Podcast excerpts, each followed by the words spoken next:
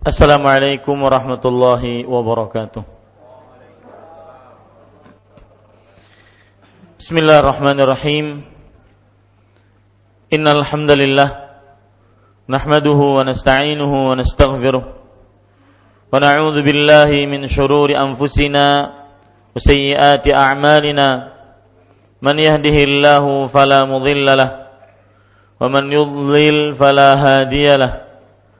وأشهد أن لا إله إلا الله وحده لا شريك له وأشهد أن محمدا عبده ورسوله يا أيها الذين آمنوا اتقوا الله حق تقاته ولا تموتن إلا وأنتم مسلمون يا أيها الناس اتقوا ربكم الذي خلقكم من نفس واحدة وخلق منها زوجها وبث منهما رجالا كثيرا ونساء واتقوا الله الذي تساءلون به والأرحام إن الله كان عليكم رقيبا يا أيها الذين آمنوا اتقوا الله وقولوا قولا سديدا يصلح لكم أعمالكم ويغفر لكم ذنوبكم ومن يطع الله ورسوله فقد فاز فوزا عظيما أما بعد فإن أصدق الحديث كتاب الله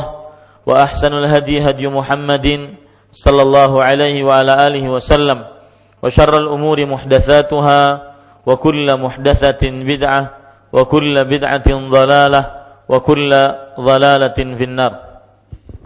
Alhamdulillah, kita bersyukur pada Allah Subhanahu wa taala pada malam ini, malam Kamis dua puluh Zulhijjah seribu empat ratus tiga puluh lima Hijriah, kita kembali duduk bersama membaca Kitab Tauhid alladzi huwa haqqullah wa ala huwa haqqullah 'alal 'abid. Kitab Tauhid yang ditulis oleh Al-Allamah Syekh Muhammad At-Tamimi rahimahullahu taala. Salawat dan salam semoga selalu Allah berikan kepada nabi kita Muhammad sallallahu alaihi wa ala alihi wasallam, pada keluarga beliau, para sahabat, serta orang-orang yang mengikuti beliau sampai hari kiamat kelak. Dengan nama-nama Allah yang husna dan sifat-sifat yang mulia, saya berdoa, Allahumma inna nas'aluka ilman nafi'an wa rizqan tayyiban wa amalan mutaqabbala. Wahai Allah, sesungguhnya kami memohon kepada Engkau ilmu yang bermanfaat, rezeki yang baik, dan amal yang diterima. Allahumma amin. Bapak, ibu, saudara-saudari yang dimuliakan oleh Allah Subhanahu wa taala, pada pertemuan selanjut sebelumnya kita membahas bab yang kesembilan, yaitu babu man tabarraka bi syajarin wa hajarin au nahwihima. Bab mereka yang mengharapkan berkah kepada pohon, batu, dan sejenis keduanya. Pada pertemuan kali ini kita membaca kandungan dari bab yang sudah kita baca. Penulis yaitu Syekh Muhammad At-Tamimi rahimahullahu ta'ala, saking perhatiannya kepada para penuntut ilmu akidah, maka beliau membuat kandungan bab agar apa yang disebutkan oleh beliau berupa ayat atau hadis bisa benar-benar menjadi ringkasan bagi orang-orang yang belajar buku ini. Makanya disebut dengan kandungan dalam bab ini. Satu, tafsir surat An-Najm, yaitu kita baca pada pertemuan sebelumnya surat An-Najm ayat sembilan belas sampai dua puluh tiga.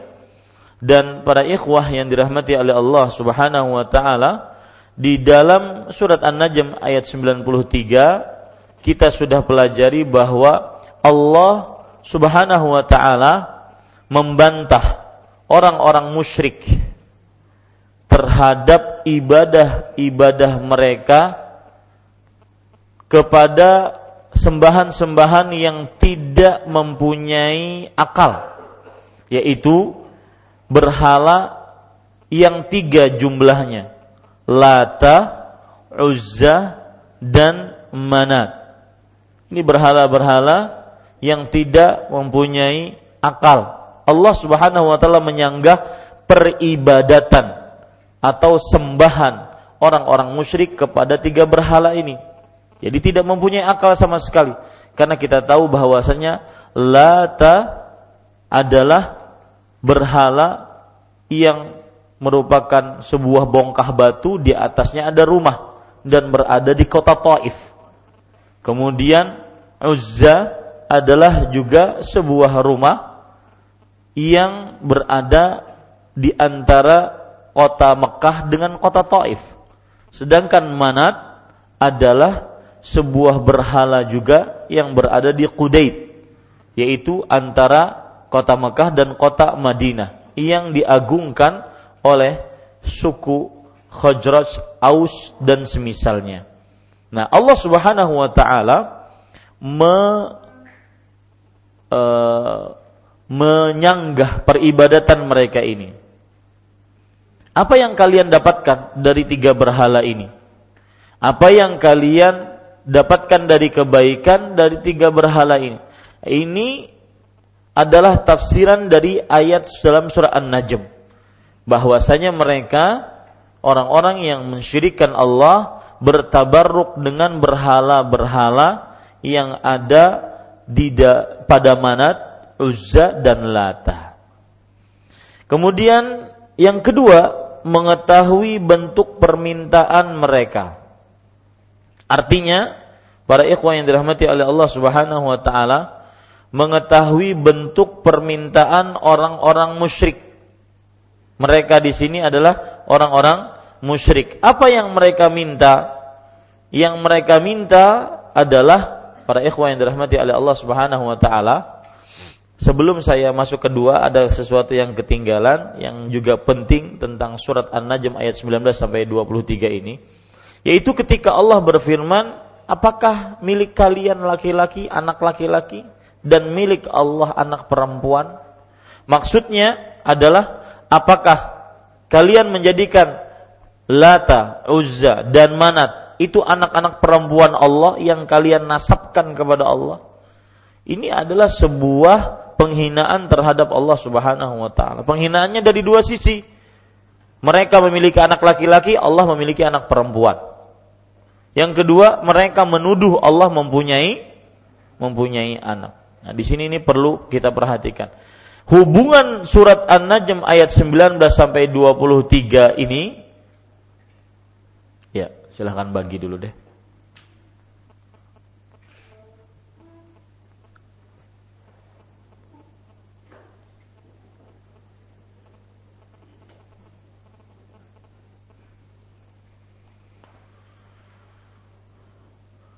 Hubungan surat An-Najm ayat sembilan belas sampai dua puluh tiga ini dengan bab adalah bahwa termasuk kesyirikan adalah bertabarruk dengan batu-batuan. Bertabarruk dengan batu-batuan, mengambil berkah dengan batu-batuan. Yaitu batu-batuan di sini Lata, Uzza dan Manat. Baik. Kemudian yang kedua, mengetahui bentuk permintaan mereka. Apa maksudnya, para ikhwan yang dirahmati oleh Allah Subhanahu wa taala? Yang dimaksudkan oleh Syekh di dalam bukunya ini yaitu orang-orang musyrik ketika menggantungkan sesuatu pada batu yang mereka anggap mendatangkan berkah, orang-orang musyrik yang menggantungkan senjata pada pohon-pohon sebagaimana dalam hadis yang dibaca di sini yaitu Zatu Anwal, ingin agar mengambil berkah dari pohon tersebut. Ini permintaan mereka. Ya. Yang seperti itu saja kesyirikan. Itu saja kesyirikan. Artinya gini, orang musyrik tidak meminta kepada pohon, tidak minta. Orang musyrik tidak minta kepada Lata, Uzza dan Manat, tidak. Tetapi mereka hanya mengambil berkah, yaitu meletakkan sesuatu semoga ini berkah. Itu saja sebuah kesyirikan, apalagi sampai minta kepada berhala-berhala yang disembah selain Allah Subhanahu wa taala. Jadi, maksud dari mengetahui bentuk permintaan mereka yaitu permintaan orang-orang musyrik. Apa permintaannya? Yaitu mereka senantiasa mencari berkah dengan meletakkan sesuatu pada hal-hal yang dianggap berkah tersebut. Yang ketiga, bahwa mereka belum melakukan apa yang mereka minta itu. Ini berkaitan dengan cerita yang disebutkan dalam hadis, yaitu dalil yang kedua. Dalil yang kedua. Kita tahu bahwasanya dalil yang kedua, para sahabat yang baru masuk Islam, mereka melihat orang-orang musyrik punya pohon yang disebut dengan Zatu Anwat. Dengan pohon tersebut, akhirnya mereka menggantungkan senjata-senjata mereka agar mengambil berkah dari pohon tersebut. Nah, tetapi ya, orang kaum kemudian para sahabat minta kepada Rasulullah, "Wahai Rasulullah, berikan kami, pilihkan kami juga pohon yang semisal dengan pohon yang mereka miliki." Dan mereka belum minta, belum melakukannya, baru minta. Artinya baru minta saja dilarang oleh Rasulullah, apalagi sampai melakukan. Ini yang disebut dengan kaedah saddudz dzari'ah, menahan seluruh sarana yang menghantarkan kepada kerusakan akidah.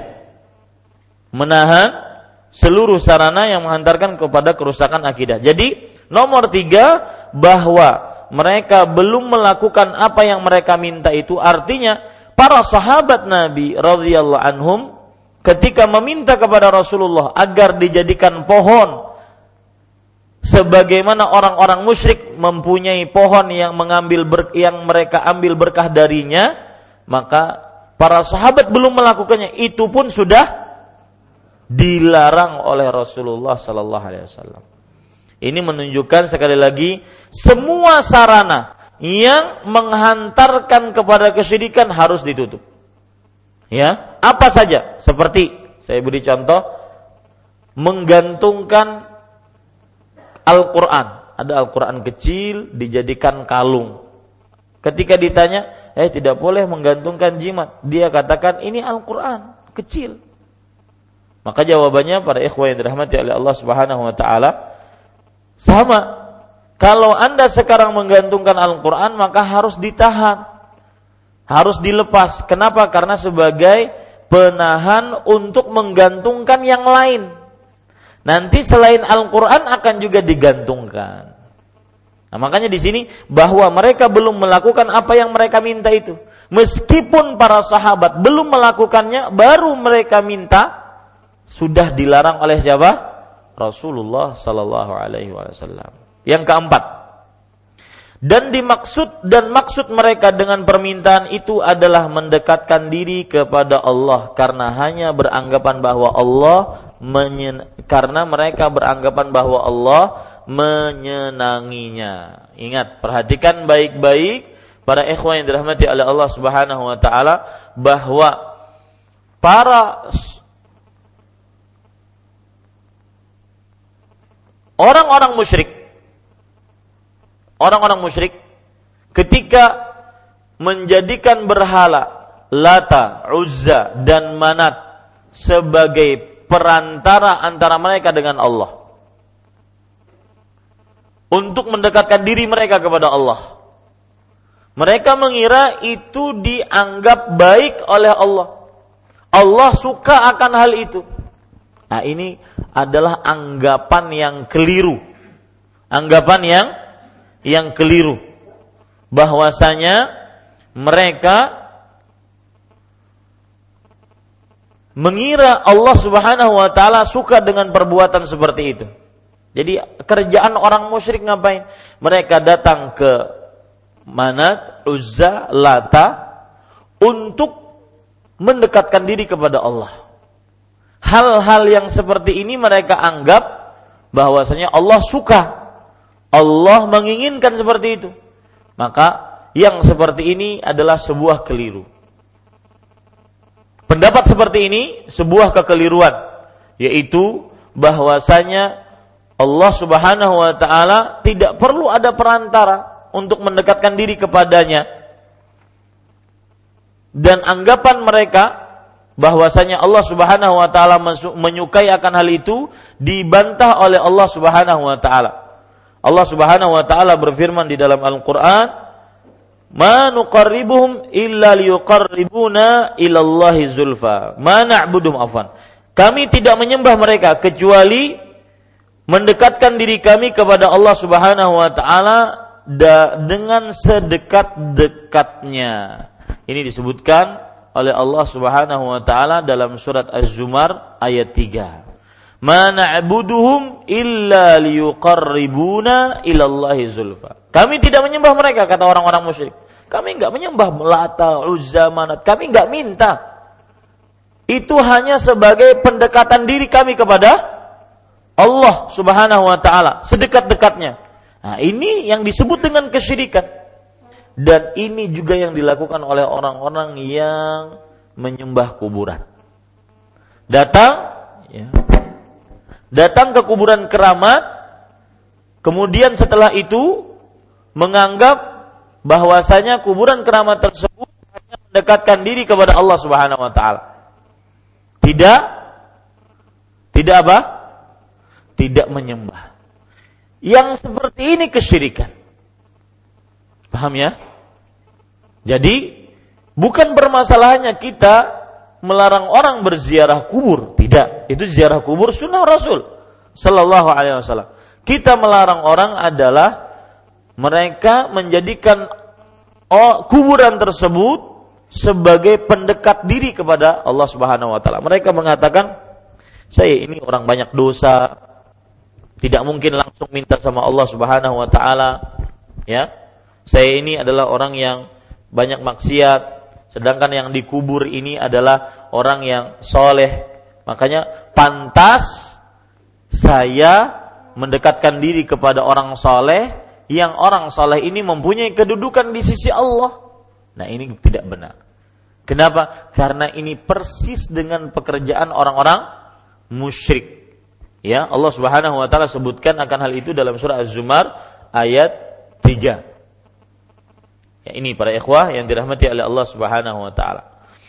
Yang kelima, dan perhatikan, kenapa kita tidak boleh menjadikan berhala-berhala itu sebagai perantara antara kita dengan Allah Subhanahu wa taala? Karena kita berarti menyamakan Allah dengan para pemimpin dunia. Mereka mengatakan, "Coba kamu kalau ke presiden bisa enggak langsung menghadap kepadanya?" Maka jawabannya tentu tidak bisa. Ada protokoler, ada satgas, ada paspampres. Ya kan? Tidak bisa. Maka melalui orang-orang terdekatnya, kerabatnya kah, ya, kemudian e, menterinya kah, atau siapanya kah, sehingga kita bisa bertemu langsung. Ah, begitulah pemikiran mereka. Kalau meminta kepada Allah langsung tidak mungkin, apalagi kita orang yang banyak dosa. Nah, ini keliru. Kenapa? Karena berarti menyamakan Allah dengan dengan makhluk. Allah Subhanahu wa taala berfirman dalam surat Ghafir ayat enam puluh, wa qala rabbukum ud'uni astajib lakum. Rabb kalian berfirman, berdoalah kalian kepadaku dan aku akan kabul, niscaya aku akan kabulkan kalian. Lihat, berdoalah kalian kepadaku langsung, niscaya aku akan kabulkan untuk kalian. Ya, ini menunjukkan, Bapak, Ibu, saudara-saudari yang dimuliakan oleh Allah, anggapan mereka itu keliru, bahwasanya Allah suka diperantarai. Ini poin yang keempat. Poin yang kelima, apabila mereka tidak mengerti hal ini, maka selain mereka lebih tidak mengerti lagi. Apa maksudnya, Ustaz? Ini semua terjemahan-terjemahan yang kaitannya dengan bab. Ya, kalau Bapak mungkin baca sendiri mungkin tidak paham. Ya, tidak paham kan?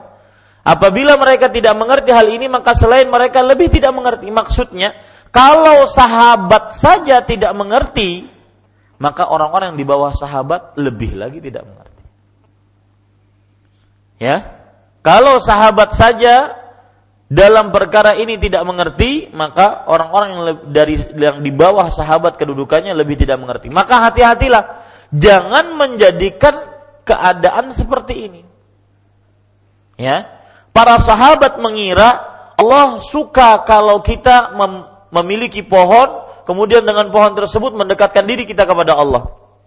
Para sahabat mengira seperti itu, makanya mereka minta kepada Rasulullah agar dicarikan pohon yang juga mereka beriktikaf dan menggantungkan senjata-senjata mereka di situ, bertabarruk. Ya, ternyata itu keliru, pemahaman seperti itu keliru. Maka kalau sahabat tidak paham dalam perkara ini, maka orang-orang di bawahnya lebih tidak paham lagi. Maka harus dipahami agar jangan sampai kita melakukan kesyirikan. Ya, harus benar-benar dipahami bahwasanya hal itu tidak disenangi oleh Allah. Menjadikan perantara tidak disenangi oleh Allah Subhanahu wa taala. Langsung minta kepada Allah. Ya, langsung minta kepada Allah. Rasulullah sallallahu alaihi wasallam bersabda, hadis riwayat Tirmizi, "Idza sa'alta fas'alillah wa idza ista'anta fasta'in billah." Jika engkau minta, mintalah kepada Allah. Jika engkau minta tolong, minta tolonglah kepada Allah Subhanahu wa taala. Baik. Kalau sudah kita pahami itu, yang keenam, mereka memiliki kebaikan-kebaikan dan jaminan maghfirah yang tidak dimiliki oleh orang-orang selain mereka. Mereka di sini Pak, para sahabat. Para sahabat memiliki kebaikan-kebaikan, jaminan ampunan, maghfirah artinya ampunan. Ya, maghfirah artinya apa? Ampunan yang tidak dimiliki oleh orang-orang selain mereka. Yang mana selain para sahabat tidak memiliki ampunan tersebut. Apa maksudnya? Apa hubungannya dengan bab? Apa hubungannya dengan dua dalil? Ya, surat An-Najm dengan hadis tentang minta pohon agar agar bisa mengambil berkah. Apa hubungannya ini? Para sahabat yang mereka dalam hal ini, dalam hadis ini minta kepada Rasulullah pohon Zatu Anwab, itu sebuah kekeliruan, tetapi mereka punya kebaikan-kebaikan dan jaminan diampuni oleh Allah. Kebaikan-kebaikan para sahabat apa? Satu, Allah meridai mereka. Makanya para sahabat Nabi radhiyallahu anhum ketika minta, ini juga harus diperhatikan ya, nomor enam ini, mereka maksudnya adalah siapa? Para sahabat memiliki kebaikan-kebaikan. Artinya keutamaan-keutamaan dan jaminan ampunan dari Allah Subhanahu wa taala, tidak seperti orang selain mereka. Apa dalil-dalil yang menunjukkan bahwasanya mereka memiliki keutamaan-keutamaan? Allah Subhanahu wa taala berfirman tentang orang-orang yang terdahulu dari para sahabat yang masuk ke dalam agama Islam. Orang-orang yang terdahulu dari para sahabat yang masuk ke dalam agama Islam, seperti dalam surah Taubah ayat seratus. وَالسَّابِقُونَ الْأَوَّلُونَ مِنَ الْمُهَاجِرِينَ وَالْأَنْصَارِ وَالَّذِينَ اتَّبَعُوهُمْ بِإِحْسَانٍ رَضِيَ اللَّهُ عَنْهُمْ وَرَضُوا عَنْهُ أَعَدَّ اللَّهُ أَعَدَّ وَأَعَدَّ لَهُمْ جَنَّاتٍ تَجْرِي مِنْ تَحْتِهَا الْأَنْهَارُ خَالِدِينَ فِيهَا أَبَدًا ذَلِكَ الْفَوْزُ الْعَظِيمُ. Artinya, generasi pertama dari kaum Muhajirin dan Ansar yang masuk Islam dan orang-orang yang mengikuti mereka dengan baik, Allah meridhai mereka dan mereka ridha atas Allah. Mereka, Allah telah menjanjikan, menyediakan untuk mereka surga yang mengalir di bawahnya sungai-sungai. Mereka kekal di dalamnya selamanya. Itulah kemenangan yang besar. Para ikhwah, ini keutamaan para sahabat yang tidak dimiliki oleh selain sahabat. Ini keutamaan para sahabat yang tidak dimiliki oleh selain para sahabat. Jadi, ketika mereka melakukan kesalahan, mereka akan dibenarkan oleh Allah. Itu keutamaan juga yang tidak dimiliki oleh para sahabat. Makanya kita beragama mencontoh para sahabat. Makanya dakwah kita ini disebut dengan dakwah salaf. Karena kenapa?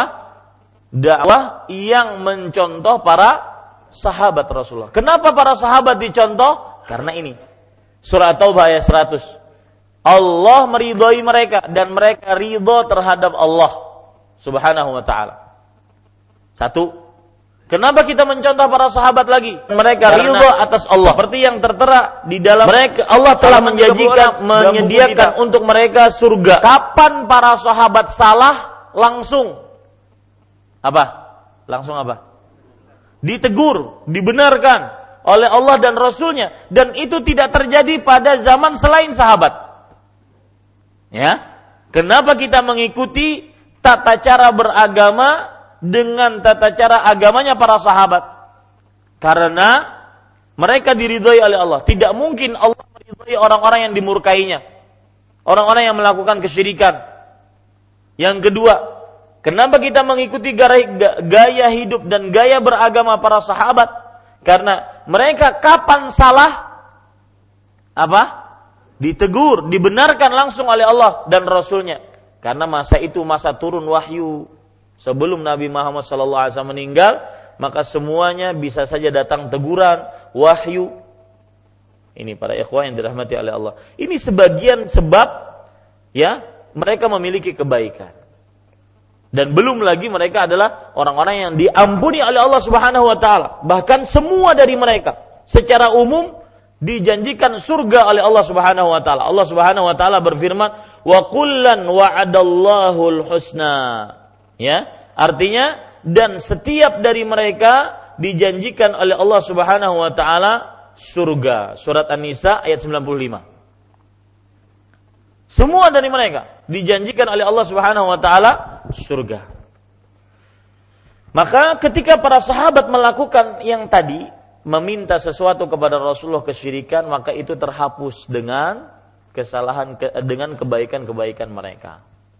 Ya, dengan kebaikan-kebaikan mereka. Bisa dipahami ya Pak, poin yang keenam ini bisa? Baik. Poin yang ketujuh, bahwa Nabi Muhammad sallallahu alaihi wasallam tidak menerima alasan mereka. Ingat, mereka di sini siapa? Alasan para sahabat. Bahkan beliau menyangkal mereka, menyangkal para sahabat dengan bersabda, Allah Maha Besar. Itulah tradisi orang-orang sebelum kalian. Kalian pasti akan mengikuti tradisi orang-orang sebelum kalian. Beliau bersikap keras terhadap permintaan mereka itu dengan ketiga kalimat ini. Apa maksudnya? Kita tahu bahwa ya, ini bagi siapa yang mengulang pelajaran sebelum datang ke majelis akan tambah paham. Ya. Pada pertemuan sebelumnya kita tahu bahwa sahabat yang baru masuk Islam minta apa kepada Rasulullah? Minta pohon, sebagaimana orang musyrik memiliki pohon. Untuk apa pohon itu? Untuk bertabarruk, ditabarruki, diambil berkahnya, yaitu diletakkan senjata di situ, berdoa, berwukuf di situ, beriktikaf di situ. Nah, di sini Nabi tidak menerima alasan mereka. Artinya, mereka para sahabat meskipun baru masuk Islam tidak diterima alasannya.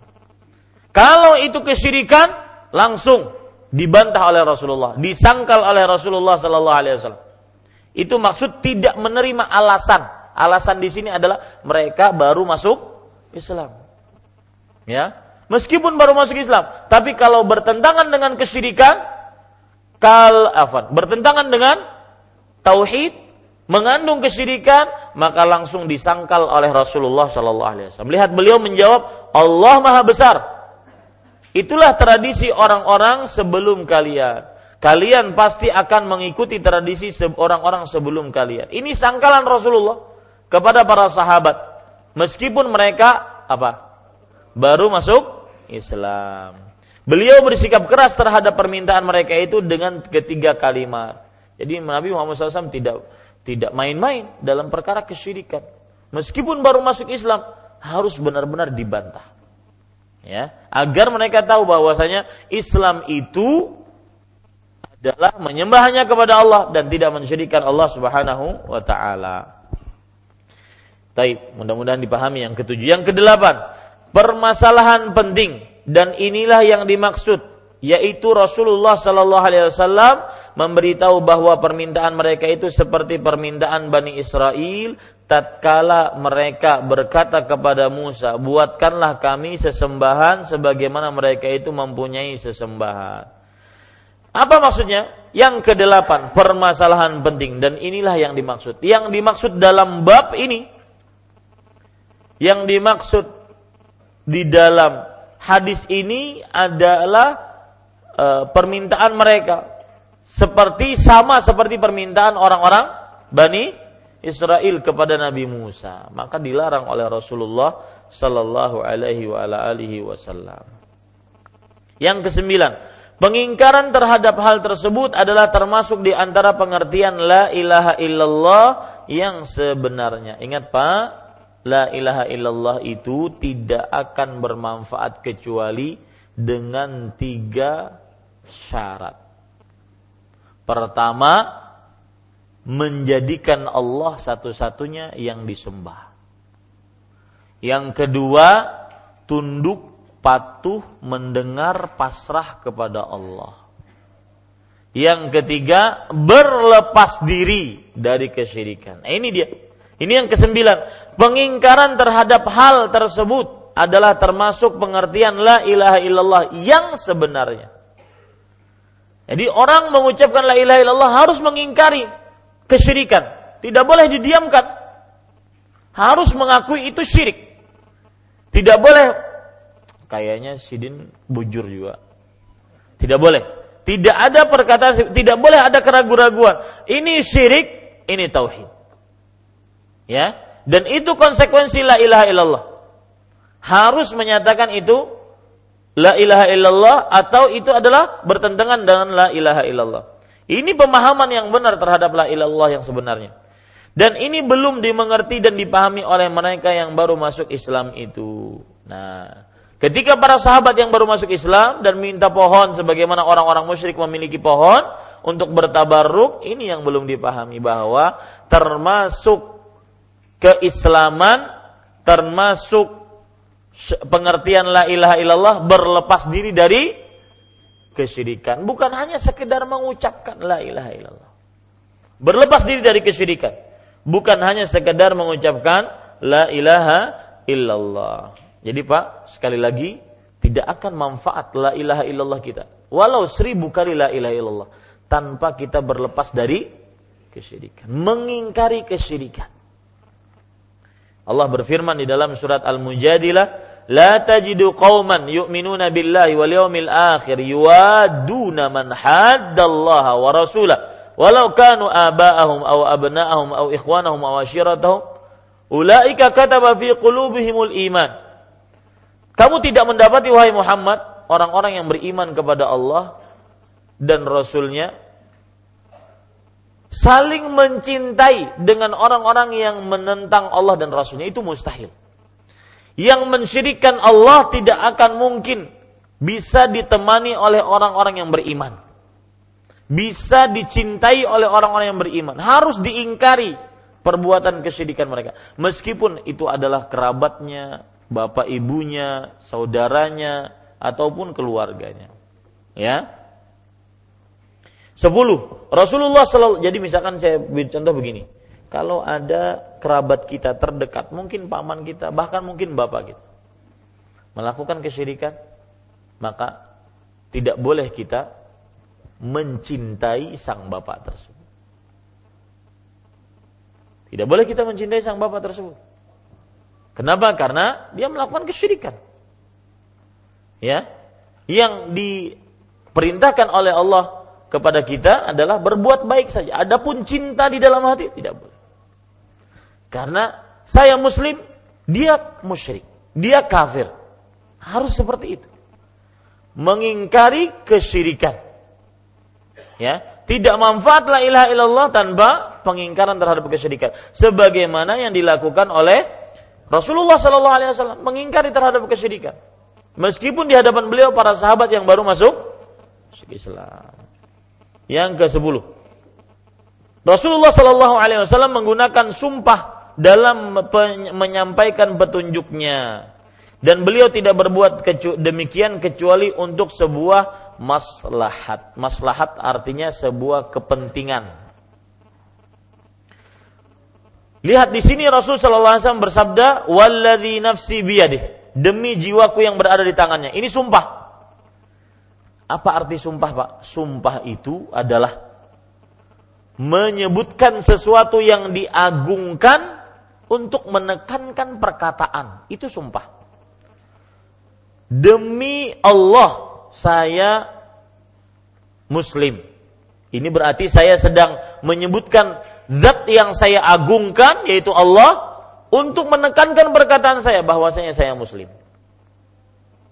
Bahkan kadang-kadang orang yang sedang kepepet, demi Allah, demi Rasulullah, demi ibu saya, demi tujuh turunan saya.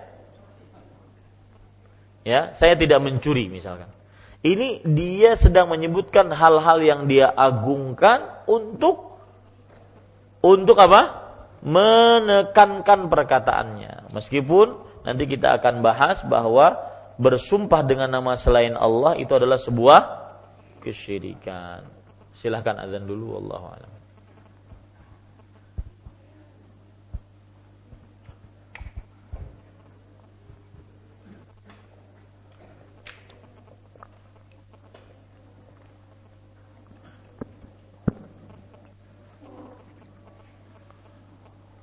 الله أكبر الله أكبر الله أكبر الله أكبر أشهد أن لا إله إلا الله أشهد أن لا إله إلا الله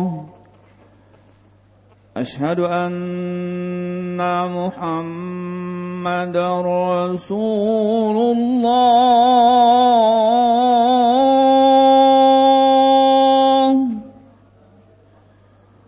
أشهد أن محمد محمد رسول الله حي على الصلاة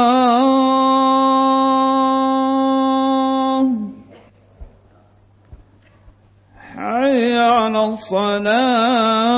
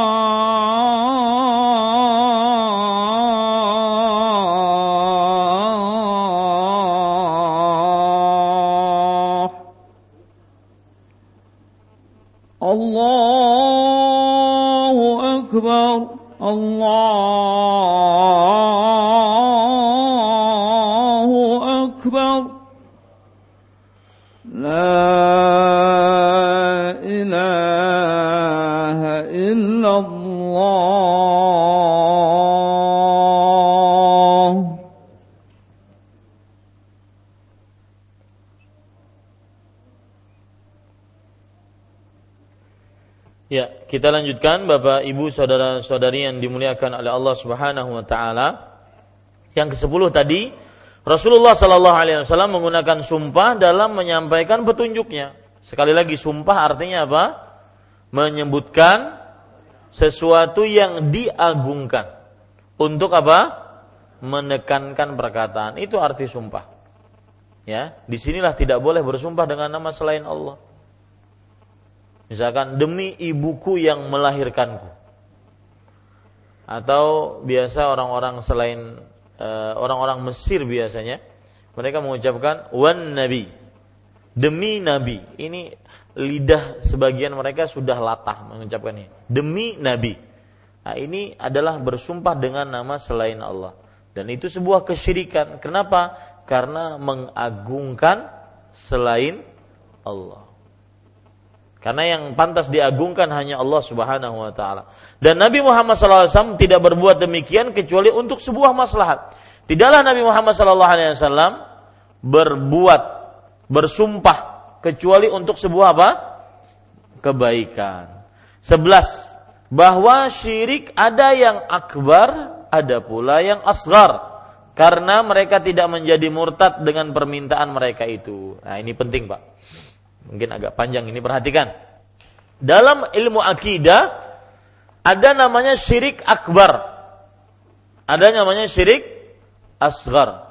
Syirik itu dibagi menjadi dua, syirik akbar, syirik besar, syirik asghar, syirik kecil. Apa bedanya syirik akbar dengan syirik kecil? Maka satu, tulis ya, perbedaan antara syirik akbar dengan syirik kecil. Satu, syirik akbar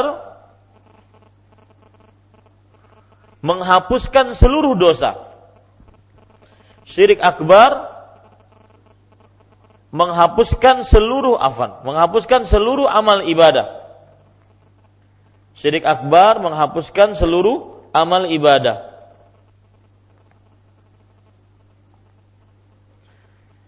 Sedangkan syirik asghar menghapuskan amal yang di dalamnya syirik asghar itu saja. Seperti riya. Riya menghapuskan amalan yang terdapat riya padanya saja. Ya. Sedangkan amalan lainnya maka tidak tidak terhapus. Kemudian syirik asghar, afwan, itu sudah ya, perbandingan antara syirik akbar dan syirik asghar. Syirik akbar menghapuskan seluruh amalan. Sedangkan syirik asghar menghapuskan hanya amalan yang dimasuki di dalamnya syirik asghar itu saja. Seperti sholatnya orang riya, sholatnya itu saja yang dihapuskan. Yang kedua, perbedaan antara syirik akbar dengan syirik asghar. Syirik akbar mengakibatkan seseorang yang mati di atasnya kekal abadi di dalam neraka jahanam.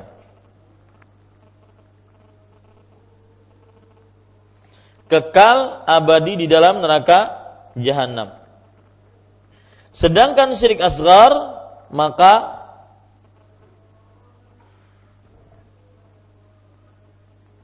sebagian berpendapat bahwa tidak menyebabkan kekal abadi di dalam neraka jahanam yang mati di atasnya.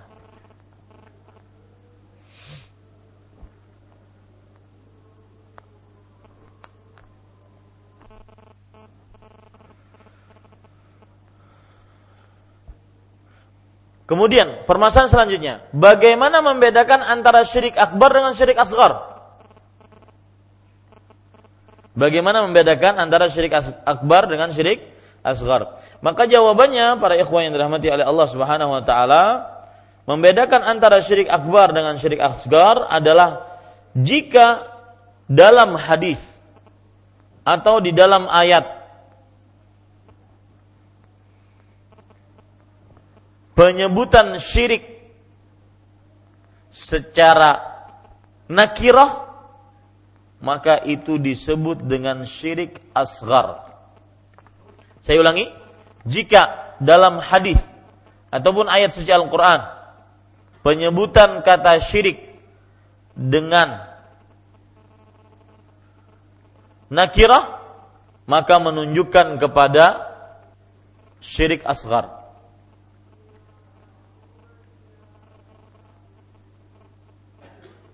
Seperti sabda Rasulullah, at-tiyaratu syirkun. Merasa bernasib sial itu adalah syirkun. Lihat, dikasih tanwin, syirkun. Ini menunjukkan syirik kecil. Ya, kenapa? Karena dia nakirah. Kata nakirah adalah kata yang bisa dikasih kasih tanwin. Ini para ikhwan yang dirahmati oleh Allah Subhanahu wa ta'ala.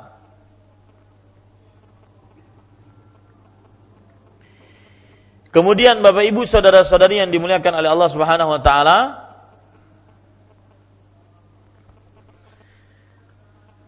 bagaimana juga kita membedakan antara syirik asghar dengan syirik akbar? Syirik akbar diancam neraka selama-lamanya oleh Allah Subhanahu wa ta'ala. Sedangkan syirik asghar tidak demikian. Syirik akbar diancam neraka selama-lamanya oleh Allah Subhanahu wa ta'ala. Sedangkan syirik asghar tidak demikian. Yaitu tidak ada ancaman neraka oleh Allah Subhanahu wa ta'ala.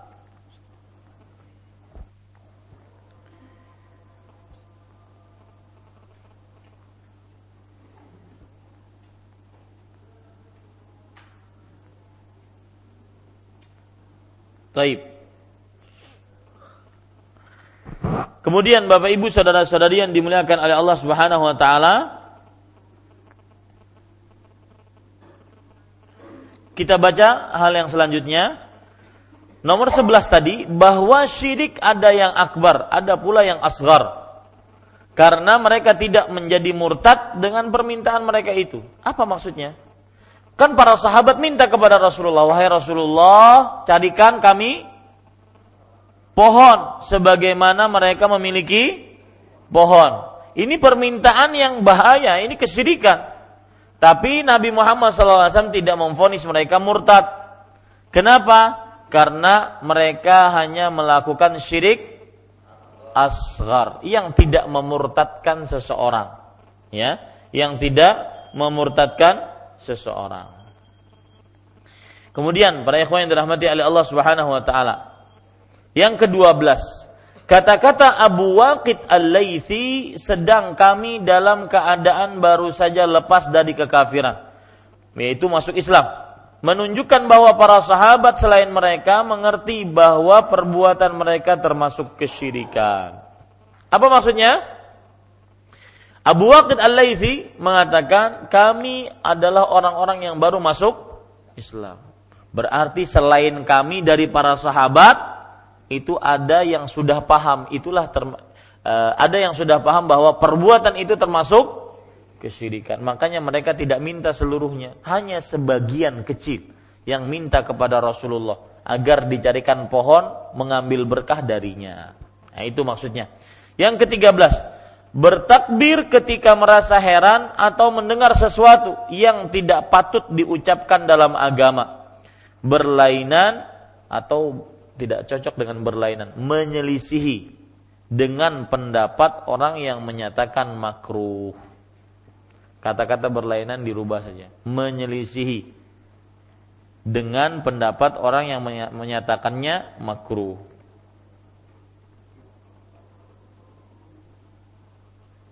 Ya, apa maksudnya para ikhwan sekalian? Perhatikan baik-baik.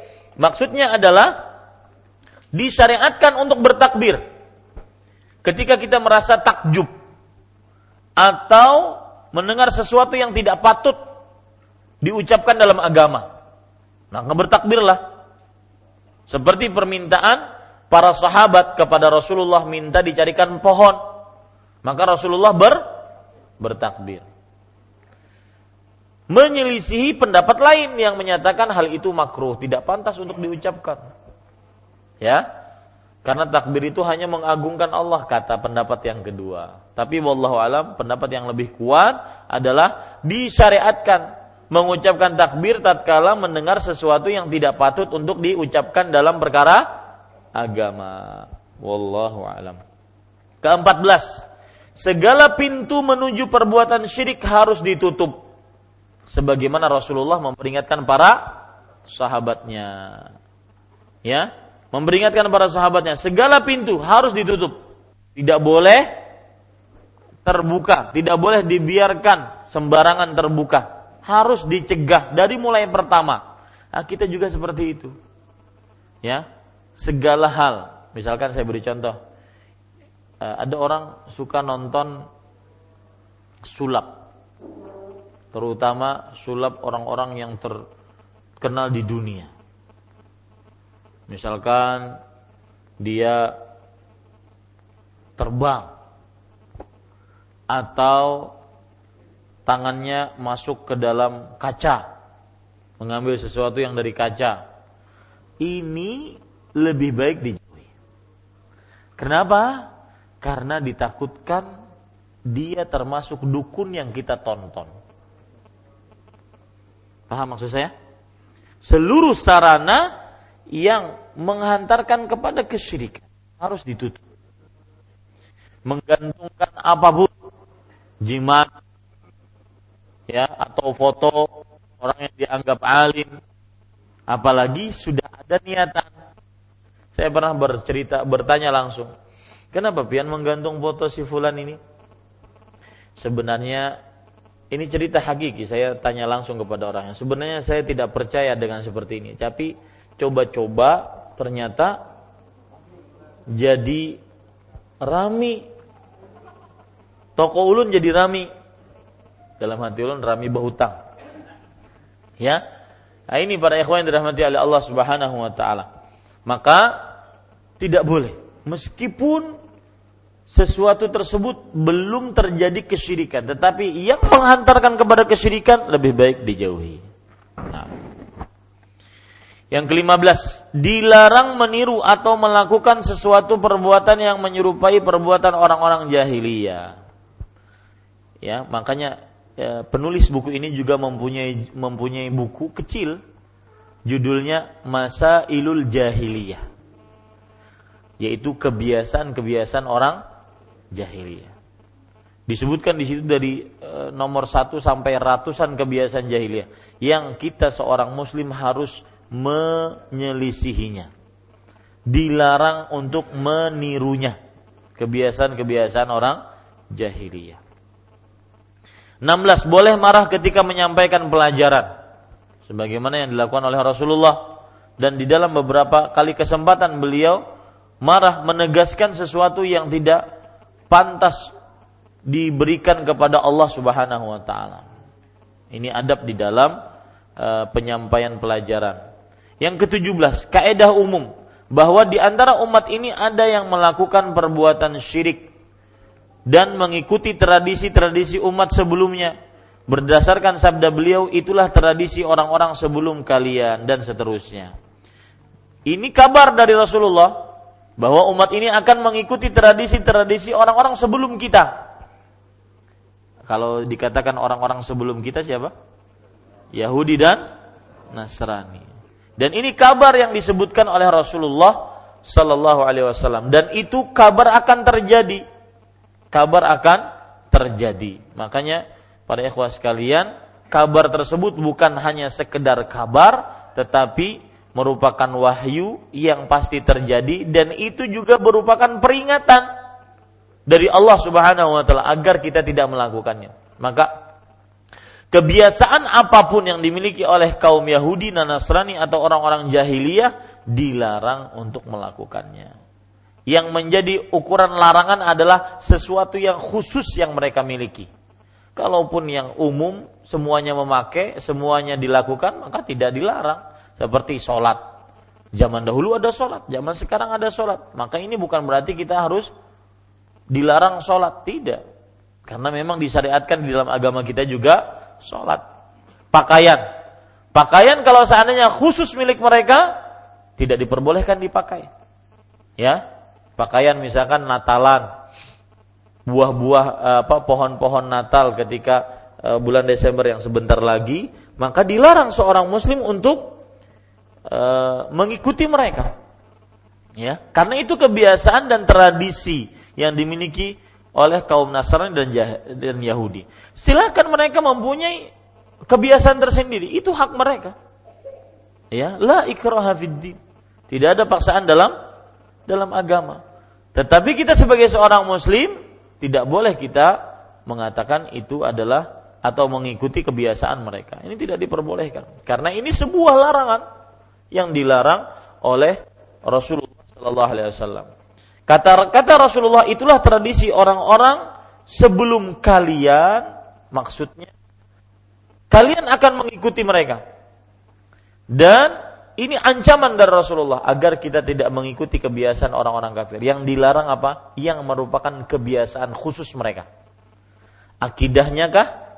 Ibadahnya kah? Muamalahnya kah? Atau tingkah lakunya. Itu yang dilarang. Ya, yang khusus mereka miliki. Itu yang dilarang. Adapun pakaian yang sama, ya, kemudian celana yang sama atau makan yang sama, maka ini tidak dilarang. Sesuatu yang bukan khusus yang mereka miliki, maka ini tidak dilarang. Yang dilarang adalah yang khusus bagi mereka. Ya, misalkan, apakah kita dilarang memakai handphone karena ini buatan orang-orang kafir? Nah, ini tidak paham tentang dilarangnya menyerupakan diri. Yang dilarang adalah yang memiliki khusus kekhususan terhadap orang-orang kafir. Baik itu perkara akidah, ibadah, muamalah ataupun tingkah laku. Kita cukupkan dulu. Sallallahu Nabi Muhammad walhamdulillahi rabbil alamin.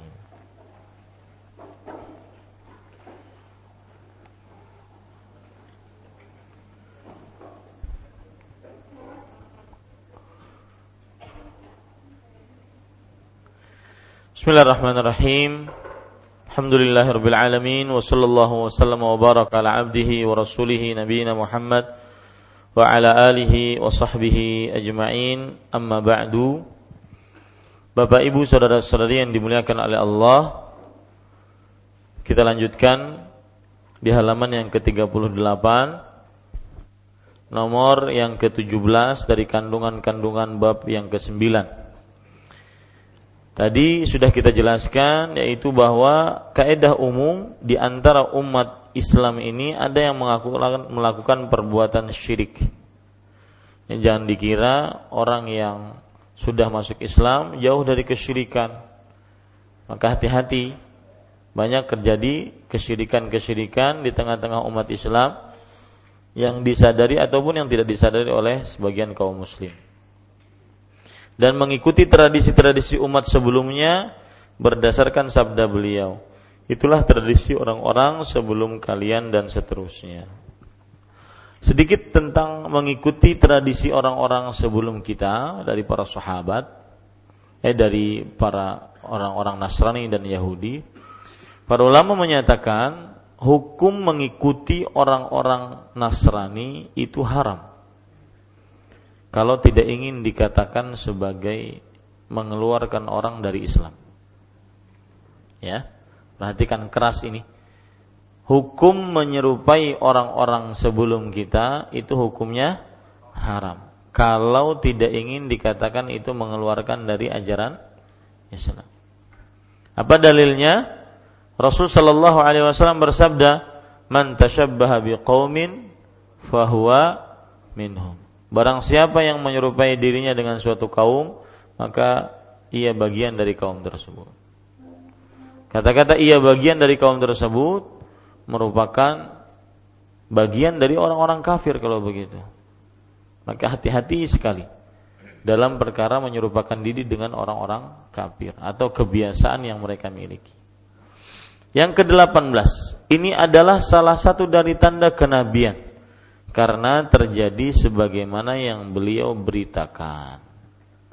Bahwa di zaman sekarang memang sebagian dari kaum muslim mengikuti kebiasaan kaum Yahudi dan Nasrani. Baik dalam perkara akidahnya, ibadahnya, muamalahnya atau tingkah lakunya. Dan ini merupakan kebenaran, bukti kebenaran eh, kenabian Nabi Muhammad sallallahu alaihi wasallam, bahwa apa yang beliau ceritakan terjadi. Kan beliau bersabda, la tarkabunna sanana man kana qablakum, sungguh kalian akan melakukan benar-benar tradisi-tradisi orang-orang sebelum kalian.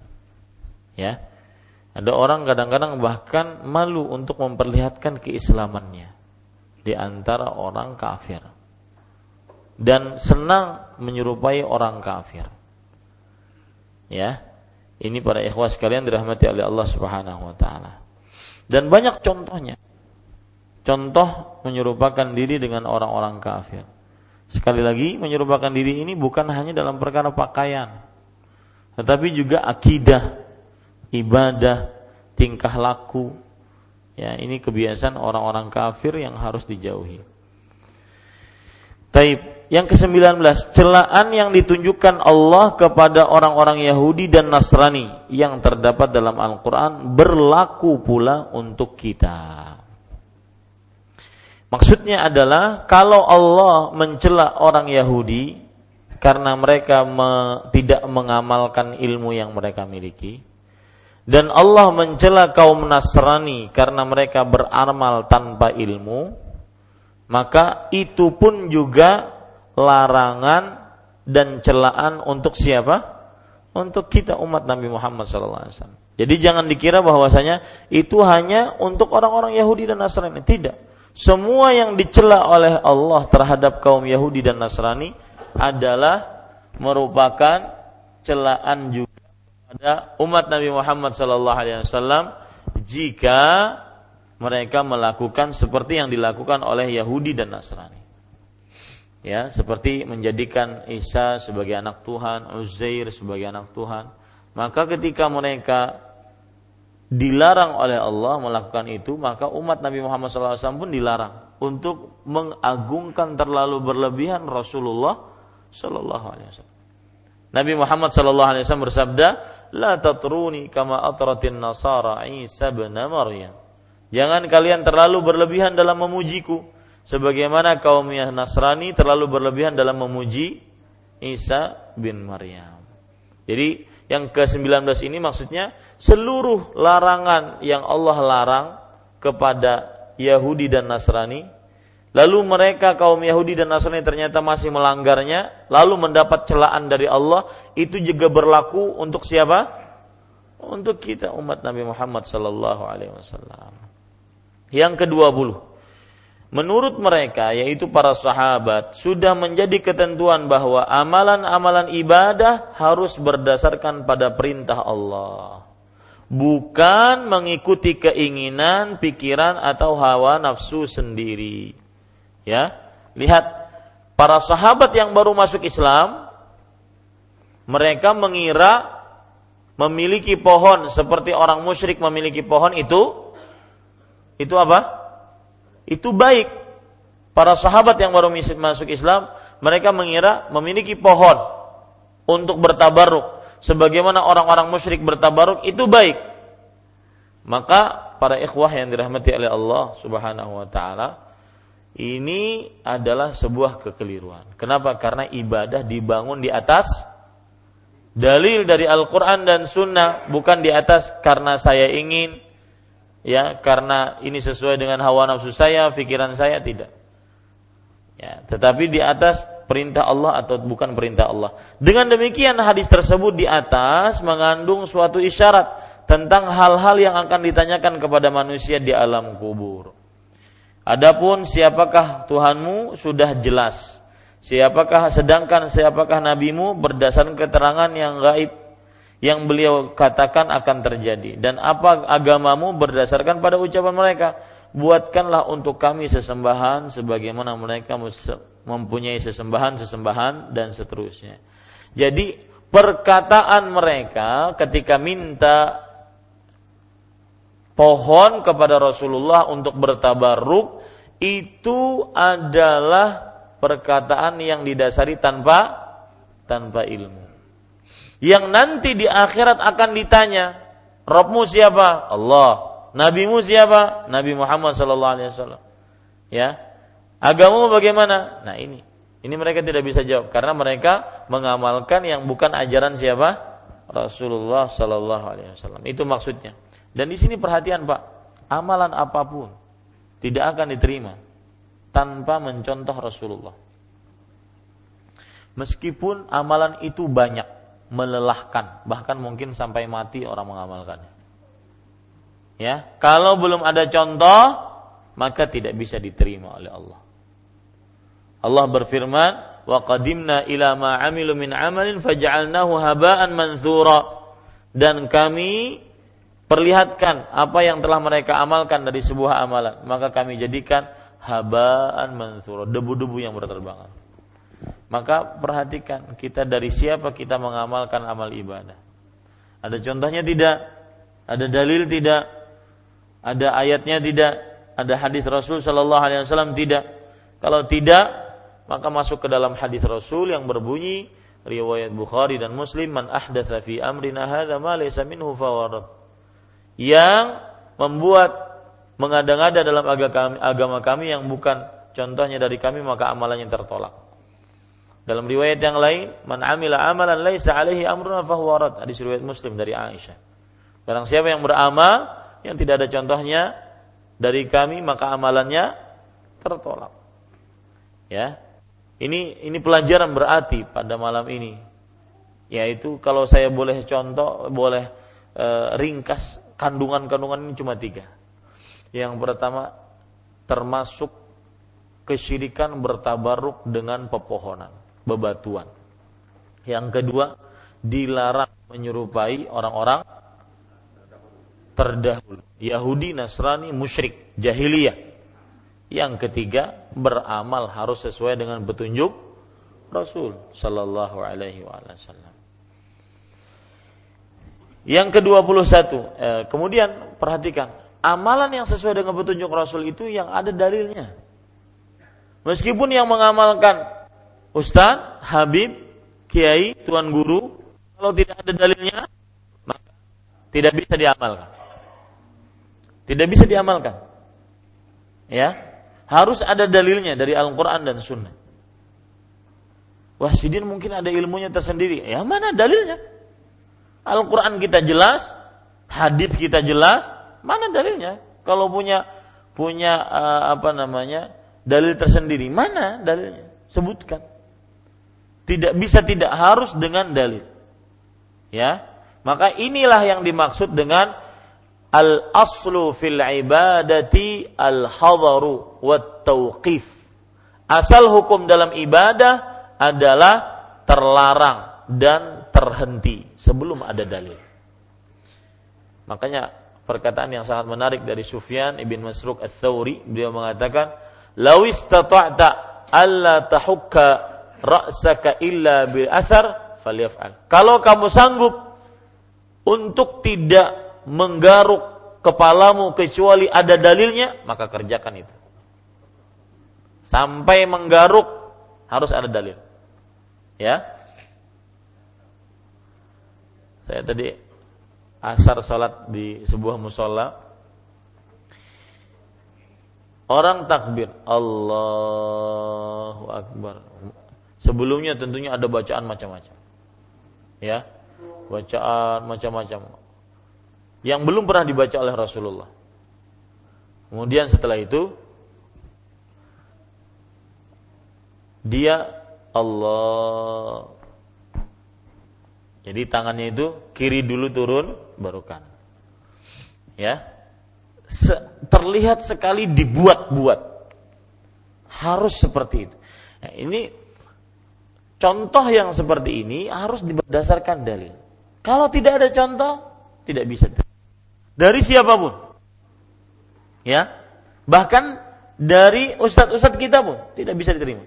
Al-haqqu la yurtabatu bid-dalil, la la la yurba ya, la yurtabatul haqqu illa bid-dalil, wa la yurtabatul haqqu il bir-rijal. Kebenaran tidak bisa dikaitkan dengan seseorang. Karena si fulan mengerjakan pasti benar. Ini keliru, nggak mungkin. Ya, meskipun ustadz-ustadz ahlu sunnah mungkin salah. Tanya dalilnya. Makanya menanyakan dalil itu bukan ketulahan. Warninya itu menanyakan dalil, mana dalilnya Tuan Guru, mana dalilnya Ustadz, mana dalilnya Kiai. Warninya enggak, itu bukan ketulahan. Itu malah ingin beramal dengan contohnya. Kalau ada dalil, maka ustaz tersebut akan menyebutkan, ini dalilnya, ini dalilnya, ini ayatnya, ini hadisnya. Ya. Yang ke dua puluh satu, tradisi ahli kitab itu tercela seperti halnya tradisi kaum musyrikin. Kenapa tercela ahli kitab? Karena ya, tradisi ahli kitab kenapa tercela? Satu, karena dibangun di atas hawa nafsu. Makanya Allah berfirman, "Wala tattabi' ahwa'al ladzina yad'una min dunillah." Janganlah kalian mengikuti hawa nafsu hawa nafsu. Atau dalam ayat yang lain, "Wala tattabi'u ahwa'ahum." Jangan kalian mengikuti hawa nafsu hawa nafsu mereka. Ya, ini menunjukkan bahwasanya kenapa tradisi Ahlul Kitab itu tercela? Karena didasari oleh apa? Hawa nafsu. Kemudian, kenapa tradisi Ahlul Kitab tercela? Karena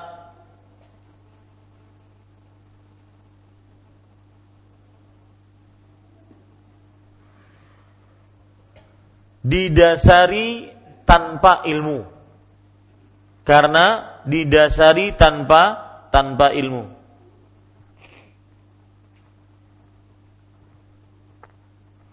Yang saya katakan tadi, wala tattabi' ahwa'ahum, itu surat Al-Maidah ayat empat puluh sembilan.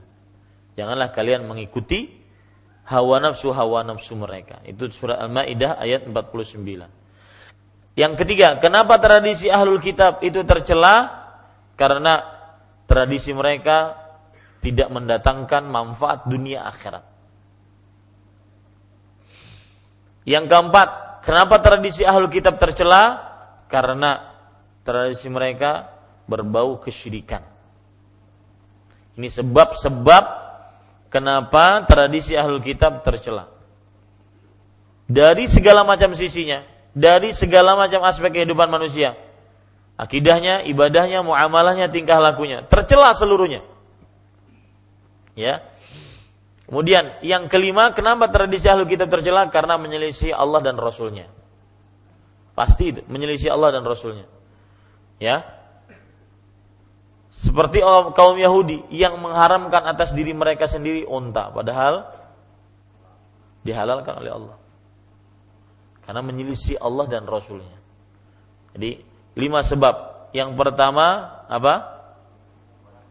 Karena dibangun di bawah, di atas hawa nafsu, tradisinya. Hawa nafsu bukan dibangun di atas dalil.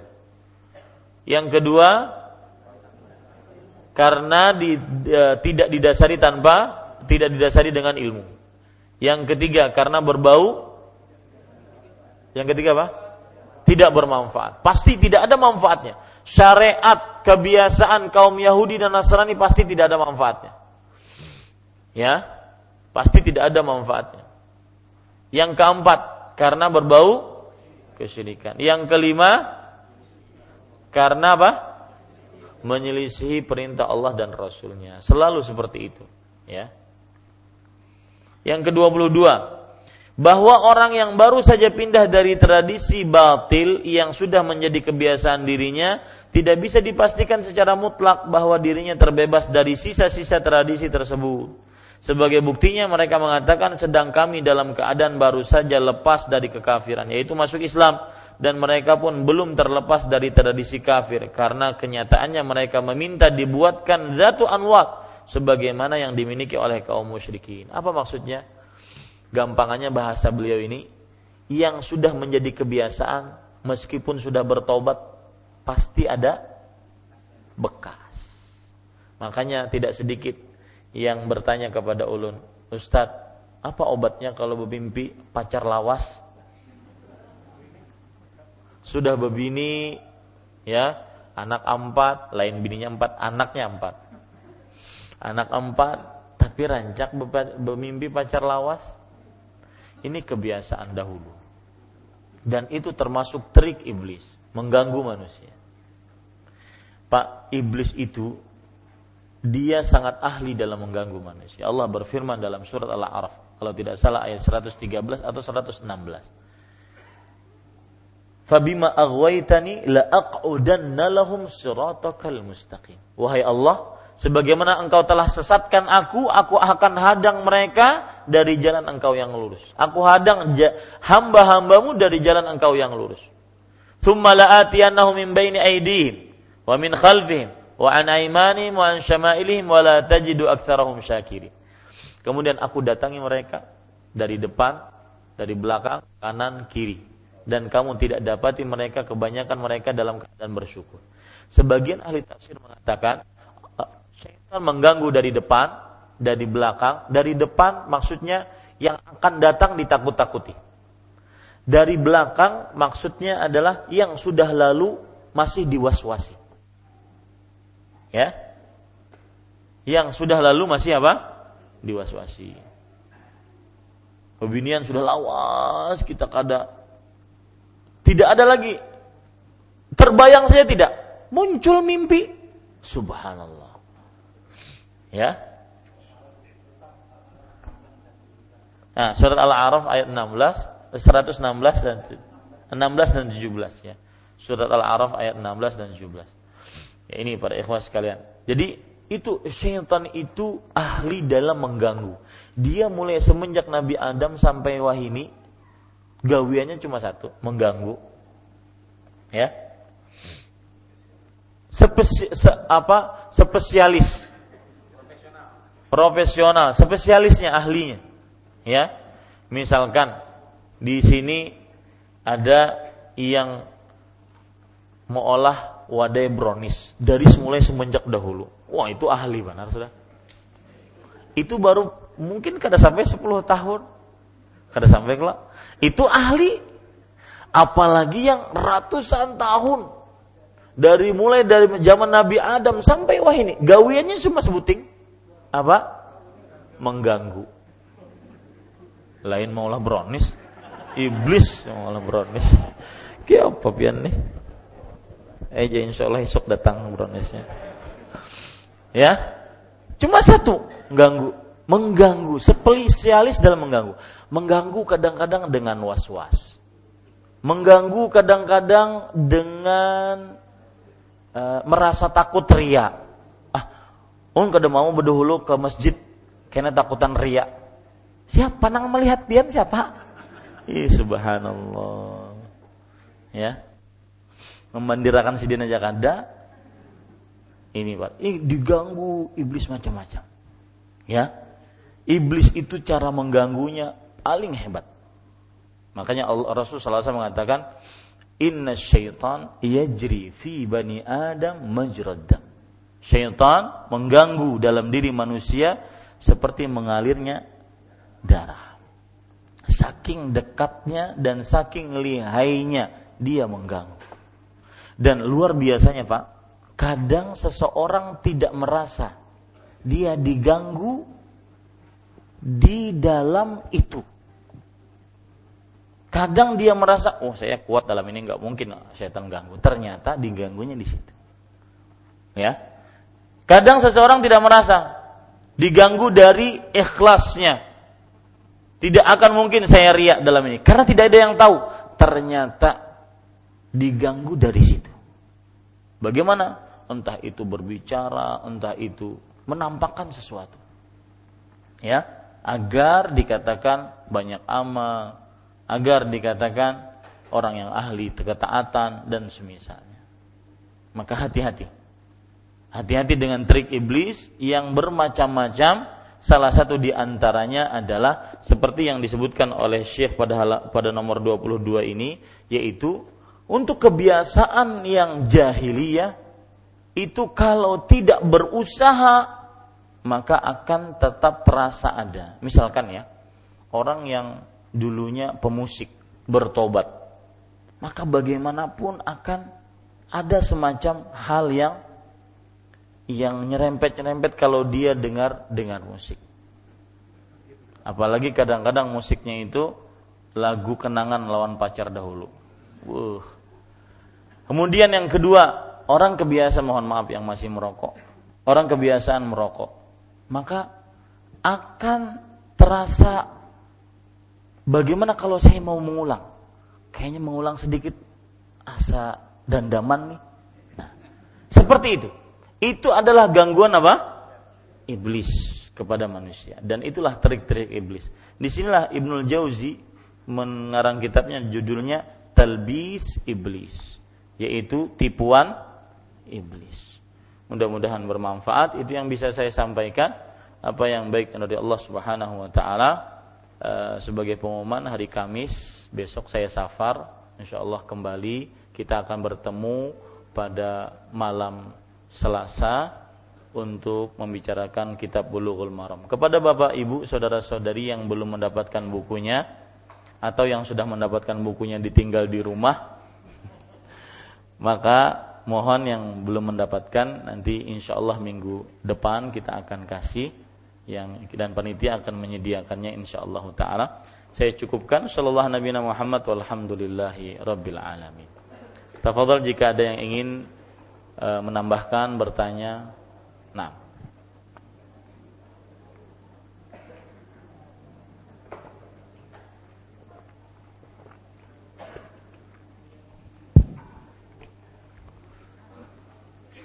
Silakan. Ya, Ustaz. Ada dari B B M. Assalamualaikum warahmatullahi wabarakatuh. Waalaikumsalam warahmatullahi wabarakatuh. Ustaz, bagaimana hukum menggantung lukisan ayat kursi atau lukisan lafaz Allah dan Muhammad di dalam rumah agar rumah aman dari gangguan setan? Apakah ini juga termasuk menjimatkan lukisan tersebut? Mohon dijelaskan. Pertama, menggantung lukisan lafaz Allah atau Muhammad atau ayat kursi untuk menjaga diri, maka ini perbuatan mengada-ngada. Belum dicontohkan oleh Rasulullah sallallahu alaihi wasallam. Kenapa disebut perbuatan mengada-ngada? Satu, di zaman Rasulullah sangat mungkin itu terjadi. Yang kedua, tetapi tidak dikerjakan oleh Rasulullah dan para sahabatnya.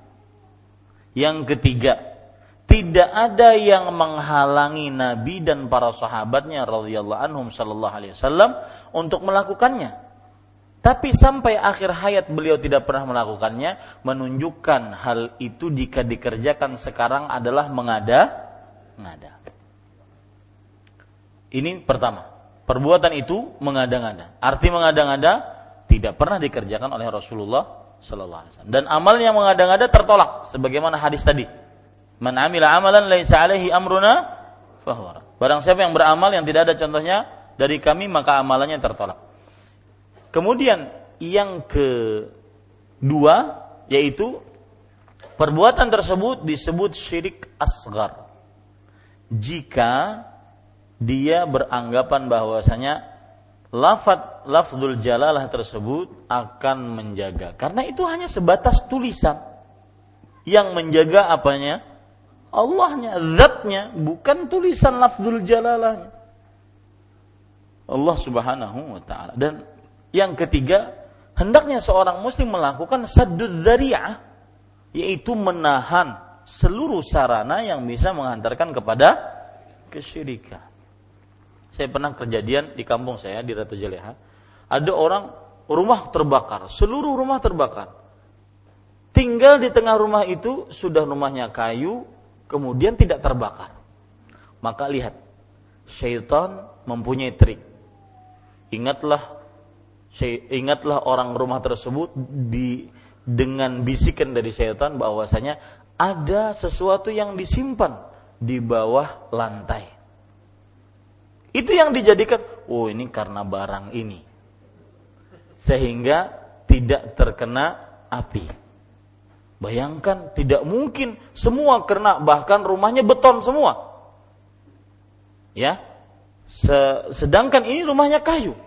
Tidak mungkin tidak terkena. Maka siapa yang tidak memungkinkan kalau seandainya sudah ditakdirkan oleh Allah Subhanahu wa taala. Nah, yang saya ingin tuju adalah itu. Saddud dzari'ah, harus ditahan seluruh sarana yang menghantarkan kepada perasaan seperti itu. Maka buanglah barang-barang seperti itu, hal-hal yang dianggap e, mendatangkan kebu, kebaikan yang belum ada contohnya dari Rasulullah sallallahu alaihi wasallam, agar tertahan seluruh kesyirikan dari rumah kita. Wallahu a'lam. Nah. Tafadhal, ada yang lain? Silakan. Sebentar, Pak. Kasih mic-nya. Ini di radio ikut, nanti suara Bapak tidak kedengar. Masih Ustaz, menyambung pertanyaan eh, saudara kita tadi, apakah dengan menulis bismillah dua kali syahadat itu apa bagaimana, apa dibolehkan atau tidak itu. Terima kasih. Jazakallah. Apakah diperbolehkan atau tidak? Iya, jazakallah. Iya. E, sekali lagi belum ada contohnya dari Rasulullah sallallahu alaihi wasallam. Menuliskan bismillah untuk apa dulu? Apakah untuk ditempelkan atau untuk disimpan di epok kemudian dibawa kemana-mana? Ya. Kalau seandainya itu tidak e, apa dijadikan sebagai sebuah ajimat, maka ini tidak diperbolehkan. Ini termasuk dalamnya man ta'allaqa tamimatan faqad asyrak. Barang siapa yang menggantungkan tamimah, maka dia termasuk melakukan kesyirikan. Meskipun yang ditulis bismillahirrahmanirrahim. Ya, kemudian ayat-ayat suci Al-Qur'an. Ya, ditakutkan dia nanti menggantungkan dan membawa dan menulis sesuatu yang aneh-aneh. Dan itu yang terjadi di di zaman dahulu kan. Jadi karena tidak ada saddud dzari'ah, penghalang dari yang menghantarkan kepada kesyirikan, akhirnya terjadilah kesyirikan. Coba, apa yang terjadi di zaman Nabi Nuh? Orang-orang yang saleh dibangun patung men- men- menyerupai wajah mereka. Generasi yang membangun patung tersebut tidak menyembah kepada patung tersebut. Karena mereka tahu ini hanya sebatas peringatan, kenangan. Oh, ini loh orang-orang saleh. Wat suwa ya'udz Nasr, ya, ini orang-orang saleh. Tapi generasi setelah pembuat patung ini datang, mereka tidak tahu ini patung untuk apa. Akhirnya disembah. Nah, itulah saddud dzari'ah, harus ditahan. Sama ketika tulisan-tulisan raja-raja itu, ya, akhirnya karena diluas-luaskan menulis seperti itu, kemudian diletakkan di epok tadi, dibawa kemana-mana, akhirnya nanti apapun tulisan akan dibawa. Dan juga tulisan-tulisan yang lain akan ditulis oleh kaum muslim. Seperti dulu ulun dapat amalan dari keluarga, cari masjid yang paling tuha di Banjar. Masjid apa? Jami. Kemudian pas itu sepuluh Muharram, hari Asyura. Ini jangan digamalakan lah, ini kadebuli. Ya. Tulis Muhammad Rasulullah, Ahmad Rasulullah, Muhammad Rasulullah, Ahmad. Sebanyak-banyaknya. Ya, ulun menulis pada khutbah Jumat sampai menangis-nangis menulisnya. Ini para ikhwah sekalian, ini contoh bahwasanya kapan dimulai penulisan-penulisan yang belum ada contohnya, nanti orang-orang juga akan menulis sesuatu yang belum ada contohnya. Maka tutuplah. Tutup jalan yang menghantarkan kepada kesyirikan. Wallahu a'lam. Naam. Assalamualaikum warahmatullahi wabarakatuh. Waalaikumsalam. Barakallahu fiik. Wa fiikum barakallah. Banyak kita temui di masjid-masjid kaum muslimin, uh, mereka tuh menaruh air-air di belakang mimbar-mimbar kayak gitu, Ustaz. Kadang uh, ya sempat ana tanyakan waktu itu untuk apa mereka menaruh air-air itu, apakah ada tujuannya? Mereka menjawab itu untuk mengambil berkah, Ustaz. Apakah ada kaitannya dengan bab yang kita kaji ini, Ustaz? Iya. Ya, kalau khair. Sedikit banyaknya ada kaitan, tetapi mereka mengambil berkah dengan bacaan-bacaan Al-Qur'an yang dibaca di di mihrab, biasanya diletakkan di mihrab. Kan di mihrab imam membaca surat, imam membaca doa, imam membaca zikir di situ. Ya, ini para ikhwah sekalian. Yang jelas amalan tersebut belum ada contohnya dari Rasulullah. Belum ada contohnya dari Rasulullah sallallahu alaihi wasallam. Yang ada adalah seseorang boleh untuk minta e, air kepada orang lain agar dibacakan, kemudian dijadikan sebagai media untuk berobat. Ya, itu pun yang dibacakan adalah tidak sembarangan bacaan, tetapi Al-Fatihah. Wallahu a'lam. Nah, Ustaz, dari B B M Ustaz. E, misalnya ada teman yang baru ikut pengajian, e, salatnya tidak tumaninah. Pertanyaan saya, apakah kita langsung menegurnya sebagaimana Rasulullah menegur orang yang baru masuk Islam, atau dibiarkan sampai dia tahu sendiri? Ya, dinasehati, jangan dibiarkan, karena ada ada kaidah fikih mengatakan takhirul bayani an waqtil hajati mamnu'. Mengakhirkan penjelasan di saat dibutuhkan itu terlarang. Orang tersebut kalau tidak dinasihati sekarang, dia sholatnya akan seperti itu, yang menyebabkan nanti sholatnya tidak tumakninah dan tidak sah. Karena tumakninah itu apa dalam sholat? Rukun. Dia seperti Al-Fatihah, harus ada. Kalau tidak ada, tidak sah sholatnya. Yang tidak tumakninah tidak bisa ditutupi dengan sujud sahwi, nggak bisa. Dia rukun. Itu bedanya rukun dengan wajib. Ya, kalau ketinggalan wajib itu bisa ditutup dengan sujud sahwi. Tapi kalau rukun itu harus ada. Kalau tidak ada, diulang sholatnya. Ya, ini para ikhwah sekalian dirahmati. Maka harus kita peringatkan segera. Tidak boleh ditunda-tunda. Menunda penjelasan di saat dibutuhkan itu adalah sebuah yang terlarang. Nah, cuma perhatikan menasehatinya tidak sama dengan orang yang sudah lama mengaji. Mungkin dinasihati dengan bahasa yang lembut, yang santun. Jangan langsung berkata kepadanya, "Mas, bayang kamu ini kada sah nih." Ya. Dilapaunya benar aja Pak Arif. Lawas menung kada menandar lapau tuh, subhanallah. tiga puluh lima tahun kada mendengar lapau tuh. Allahu Akbar. Nah, silakan yang lain. Uh, Ustaz, ada pertanyaan tapi di luar tema. Silakan. E, mungkin ini minta solusi Ustaz. Apa yang harus dikerjakan ketika kita melihat seseorang yang mogok kendaraannya dan tempat itu sepi dan kita tahu jauh dari bengkel.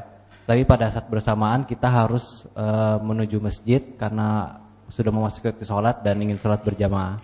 Solusinya bagaimana Ustaz? Apakah menolong orang tersebut atau kita e, tetap ke masjid? Nah, bagaimana yeah. Ustaz?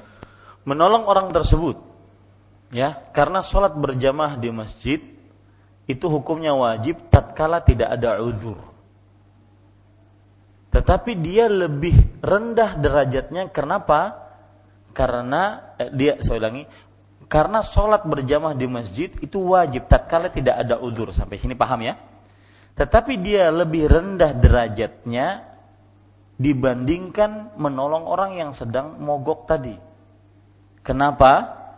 Karena sholat berjamaah di masjid, dia kebaikannya hanya untuk dirinya. La yata'adda ila ghair. Tidak berimbas kepada yang lain. Sedangkan menolong orang yang mogok tadi itu kebaikannya untuk orang lain. Ya. Apalagi kalau seandainya orang lain tersebut akhirnya mungkin mempunyai hajah, keperluan yang sangat perlu. Akibat pertolongan kita akhirnya semuanya jadi tuntas, urusan dia jadi lancar. Nah, ini berlipat-lipat pahalanya.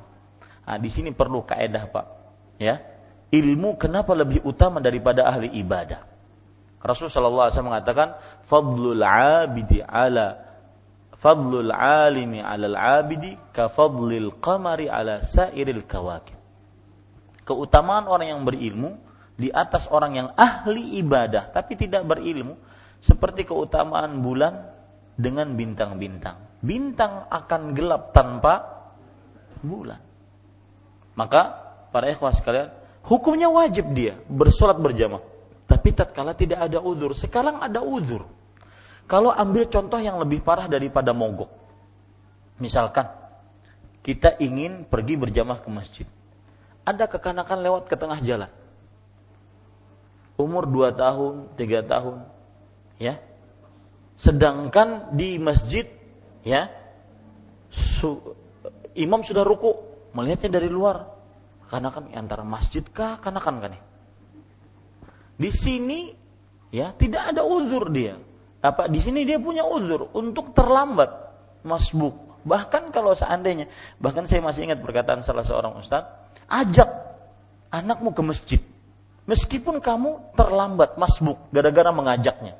Karena kan biasa anak-anak itu terlambat, ya, wudunya lambat, ininya lambat, akhirnya menyebabkan bapaknya terlambat ibadah. Dan inilah sabda Rasul sallallahu alaihi wasallam riwayat Imam Ibnu Majah, al-waladu majmanatun mahzanatun majhalatun. Anak itu membuat orang tua pengecut, membuat orang tua malas, membuat orang tua eh, apa? bodoh.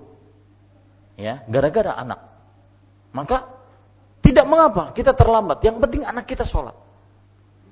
Ini sebagian orang tua hanya mau masuk surga sendirian, anaknya dibiarkan berkeliaran kemana-mana, ya, seperti itu. Maka ajak anak-anak kita untuk duduk di majelis ilmu, ajak anak-anak kita terutama yang sudah baligh, yang mampu mungkin duduk sejam, dua jam seperti sekarang ini, ajak. Jangan mereka dibiarkan sendirian di kamar, ya, dengan gadgetnya apalagi di zaman sekarang. Seakan-akan orang paling sibuk, presiden aja kada sesibuk itu. Subhanallah. Taib, yaitu para ikhwah sekalian. Jadi lebih utama dia menolong orang lain. Dan ini dalilnya, apa dalilnya? Ketika Nabi Muhammad sallallahu alaihi wasallam ditanya, manusia mana yang paling utama? Nabi Muhammad sallallahu alaihi wasallam menjawab, anfa'uhum linnas. Ayyun nasi khair? Manusia mana yang paling baik? Nabi Muhammad sallallahu alaihi wasallam menjawab, anfa'uhum linnas. Yang paling baik bagi manusia, yang paling bermanfaat bagi manusia. Allahu a'lam. Ustaz, uh, di masyarakat uh, banyak sekali yang memakai jimat. Bahkan katanya pemberian dari gurunya, guru dibagi-bagi. Apa ini, maksud syirik asghar atau syirik uh, akbar? Antum jawab, apa itu? Kalau, ini sudah dijelaskan masalahnya. Kalau anak uh, akbar, cuma katanya mereka, saya yakin hanya kepada Allah, cuma ini guru pemberian guru. Apa jawabannya antum? Apa kalau akbar, anas, apa asghar? Anak, anak sementara uh, akbar, Ustaz. Akbar sementara. Sebelum jawaban Ustaz, hanya perkiraan saja, Ustaz. Baik. Uh, ya, kemudian yang hukum kedua, hukum Allah tidak boleh sementara, apalagi akidah, ya. Ya, tidak boleh sementara, apalagi akidah. Karena kenapa saya? Ini karena sudah dijelaskan, betul? Sudah jelaskan belum? Ya, sudah kita jelaskan lewat babnya sudah. Ya, apa hukum menggantung jimat? Rasulullah shallallahu alaihi wasallam bersabda, "Man 'allaqa tamimatan faqad asyrak." Barang siapa yang menggantung jimat, maka dia telah berbuat syirik. Dan di situ ada dua macam.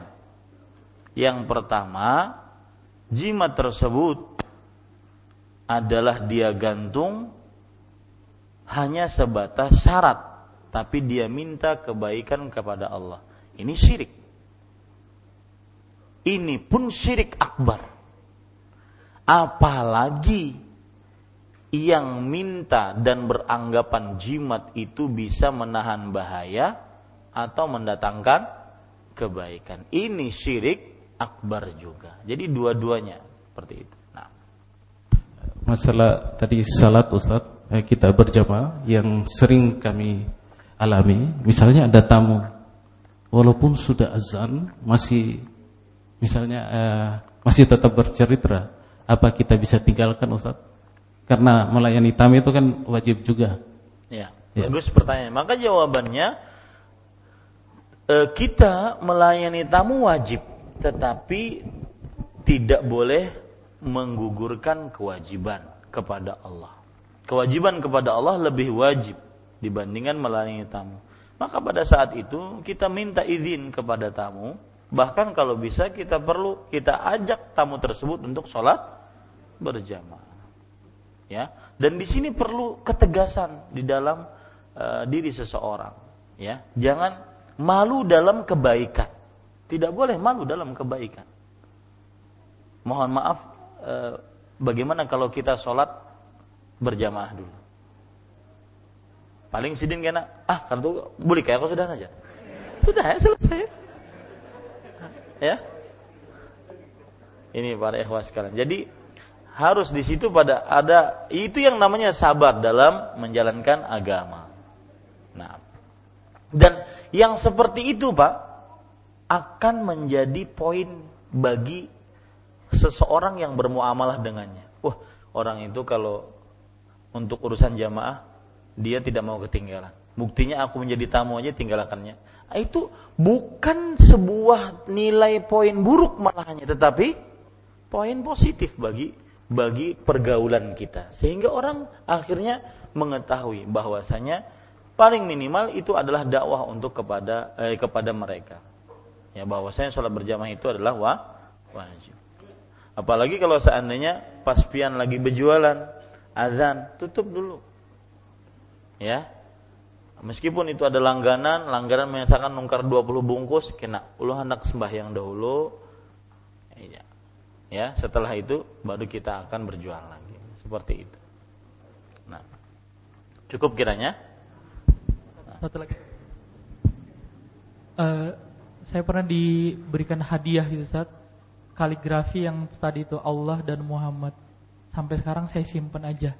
Itu gimana Ustaz? Apakah kita dimusnahkan? Dimusnahkan. Ya, tidak perlu untuk disimpan, apalagi ditempelkan, tidak perlu.